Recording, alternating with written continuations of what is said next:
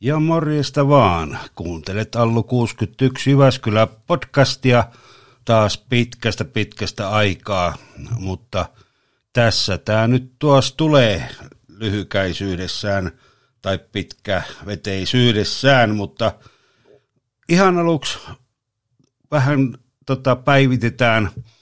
Elikkä mun on kauan aikaa tehnyt mieli tehdä YouTube-videoita. No, mulla on YouTube-kanava ollut jo jonkun aikaa, mutta niin ei ole ollut kunnon kameraa. Siellä on alussa pikkusen tehty tällaisia Kiinasta tuodulla GoPron tapaisella action-kameralla juttuja, mutta se nyt sitten hajosi tuossa muutama kuukausi sitten. Ja sitten on tehnyt tällä tietokoneen omalla kameralla semmoisia jutteluvideoita ja nyt sitten hommasin tämmöisen Sanin oikein, oikein videokameran ja tavoitteena nyt olisi alkaa tehdä myös näitä YouTube-videoita. Ja mainostetaan nyt ihan niin kuin nämä oikeat tubettajat, eli kanava löytyy ihan mun omalla nimellä Ari Alkren ja sitten nämä sanoo, että käy ottaa kanava haltuun, eli voit tilata tuon kanavan. Se ei maksa tosiaankaan yhtään mitään, mutta se vaan ilmoittaa YouTube, että sitten kun on tehnyt näitä videoita, niin voi sitten mennä katsomaan. Ja mitä hyötyä mulle siitä on, on se, että sitten kun saa tuhannen tilaajaa sinne kanavalle, niin voin alkaa tekemään näitä live-lähetyksiä kännykällä tai tuolla ulkoisella kameralla. No, vielä ei ole kiirettä siihen, mulla on vasta kolmetoista tilaajaa, mutta ei se mitään, pikkuhiljaa mennään ja koska tämä on näin älyttömän mukavaa hommaa tämä yleensä tubettaminen ja tämän podcastin pitäminen ja radion tekemistä, kyllä tässä työ, hommaa riittää vapaaehtoisamatööri tämmöiselle vanhalle ukolle toimittajan plantulle. Niin, mutta tällä kertaa otetaan sitten Kalle Päätalo Iijoki-sarjan seuraava jakso. No, ei tarvi ihan noin innostua. Ja nyt on tosiaan vuorossa yhdeksäs osa Iijoki-sarjasta nimeltään Ukkosen ääni. Ja sen on kustantanut Kummerus vuonna tuhatyhdeksänsataaseitsemänkymmentäyhdeksän. Ja tämä yhdeksäs osa on kuusisataakolmekymmentäyhdeksän sivua pitkä mölläri, herkon sanoin, ja käsittää vuodet tuhatyhdeksänsataaneljäkymmentä–neljäkymmentäyksi. Kalle oli silloin vielä kaksikymmentäyksivuotias. Ja yksi semmoinen kohokohtia on, eli tykin pyörät suorille käsille. En kerro tuosta kauheasti enempää, jotta jää teille lukemistakin. Mutta sodan pelko jää, vaikka talvisota loppuu. Kallen ikäluokan vuoden pituista varusmiespalvelua on pidennetty puolella vuodella. Joulun sijasta kotiutus siirtyy juhannukseen, eikä mieli mettä keitä. Muonittajan hommat eivät rasita Iin Haminassa. Hyvin joutaa keskellä päivääkin hypätä Sirpakan Ennin kanssa sänkypuuhiin. Mutta siinä ongelma, kun miehelle vittu ärjähtänyt päähän, niin ei se itse, itseään hallitse. Tosiaan Kalle tapasi tuolle Haminassa Ennin, joka oli tällainen sairaala-apulainen, ja rakastui siihen aivan korviaan myöten. Piti päivisin tapailla, ja vaikka Kallen kaverit sanoi monta kertaa, tiesivät, mikä lintu tämä Enni on, eli Enni hyppäsi vähän jokaisen varusmiehen punkassa, mutta Kalle vaan sitkeästi uskoi, että siinä on hänen tulevan pientilan emäntä. No, eihän siinä sitten niin käynytkään, kun tunteiden sekamelska jyllää muonamiehen sisuksissa. Pikkuhiljaa näitä alkaa selvitä, että Siivo ja Enni onkin niitä naisia. Naikkosen maailmassa Kalle Kalleen on yksi vähäisimmistä. Ja Kalle soimaa itteensä. Paksu pökkölö katselee kieroon, oikea maalaismoukan perikuva. Joo, se otti Kalleen todella kovasti, lähetti Ennille sitten aika hurjan kirjeenkin ja sai sitten vastauksen, että Kallesta on tulossa isä, että niin alkaa maksaa ruokoja. No eihän se niin oikeasti käynyt, Enni yritti vaan sumuttaa sitä, mutta välit meni poikki ja sitten monta monta myöhemmin, kun Kalle näki Ennin Oulussa linja-autoasemalla äijien kanssa silloinkin, niin ei, ei niinku ollut tuntemista enää ollenkaan. Mutta mennään nyt pikkusen pätkä takaisinpäin, ettei loikita hirveitä vauhtia ylitte. Elikkä itäraja kutsuu. Länsirannikolta osa komppaniaa siirretään Kuusamon Kurkijärvelle. Pioneereista tulee panssarijääkäreitä. Naishuolet loppuvat, kun naisetkin loppuvat. Kalle saa toisen kotiloman toista vuotta palveltuaan. Vapun tienoilla pääsee siviilikamppeita hakemaan alikersantiksi ylennettynä. Kotona tohtii puhua sen verran tulevaisuuden suunnitelmista, jotta haluaa aloittaa elämänsä rakentamisen kaupunkipaikoissa. Haaveeksihan siviilin pääseminen jää, vaikkei Kalle sitä kotimolomallaan tiedä. Joo, eli sota oli syttynyt ja kotiuttamiset peruttiin ja tuo asepalvelus sen kuin jatkuu. Ja huonostihan siinä käy, mutta niin kerrotaanpas ensiksi vähän alkua tälle. Eli lukija sen tietää ja kirjailija Päätalo, jonka asioita kuvailee neljäkymmentä vuotta tapahtumien jälkeen, mutta antaa Kallen elämän kulkea tuoreeltaan. Niinpä lukija on kiikissä ja kiipelissä yhdeksäs osa Päätalojen elämää menossa, eikä tunnu vielä missään, ei ainakaan niin, että pystyisi lukemisen lopettamaan. Tämä on täysin, täysin totta, mitä tässä on kirjoitettu, eli siihen jää pahemman kerran koukkuun. Ja niin kuin tässä sanotaan, että pahemman kerran koukkuun Päätalo lukijansa ripustaa vähän niin kuin itsensä siellä ensimmäisessä osassa huonemiehen pojassa, kun jäi roikkumaan silmäluustaan ikkunavierusnaulaan ja liikauteliaisuuttaan oli halunnut akkunasta kartanolle kurkistaa. Isä Herkon ilmeet, eleet, ajatukset voimme selvästi kuvitella moisen humputuksen kuultuaan, ettäkö et tulisikaan yhteiseen markantienuuseen, tämmöisen mökin paras tienismies.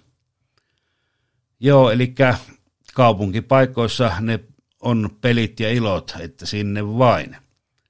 Niin elävästi kirjailija Päätalo on isänsä tulevaisuuden ja kielenkäytön kuvaillut, että Hermannista on tullut meille lukijoille elävää lihaa ja verta, tulta ja tuppuraa.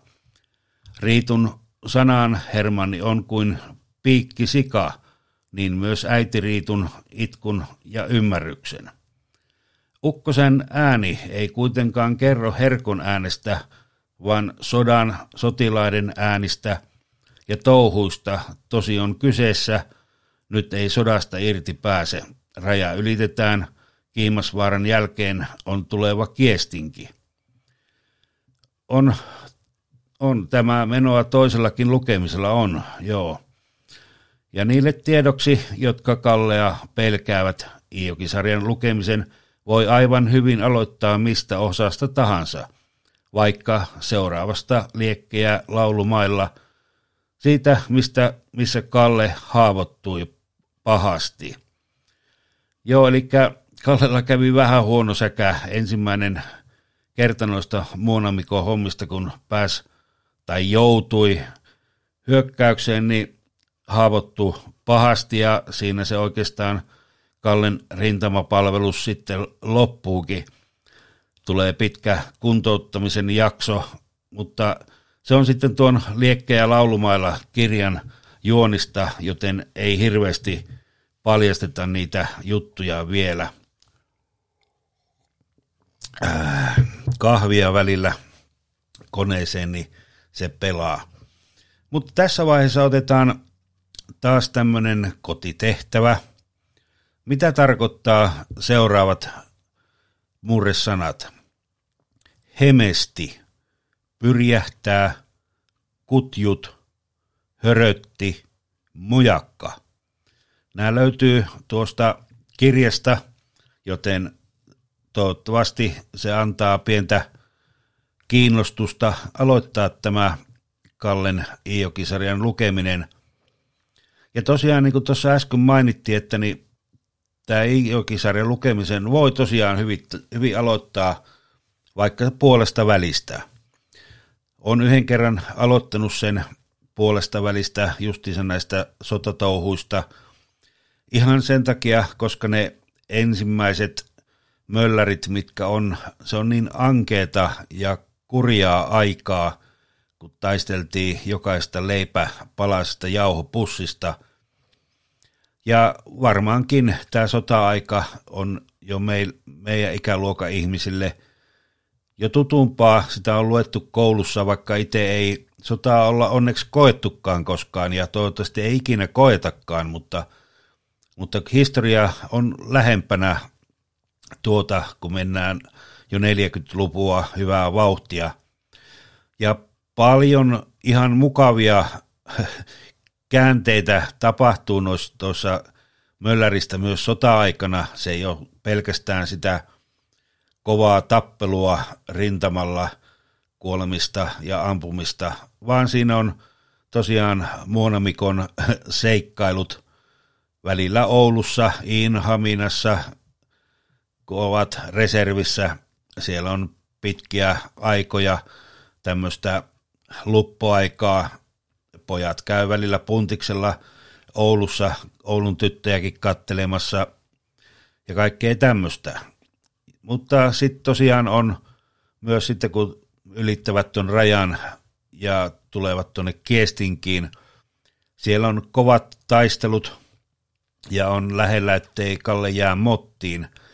Ihan viimeisimmillä haavoittumisjunilla Kalle saatiin sitten tuonne takaisin Kiestinkiin ja sotasairaalaan ja sitä myötä sitten Ouluun sotilassairaalaan, jossa Kalle olikin sitten pitkän aikaa, niin pahasti haavoittui.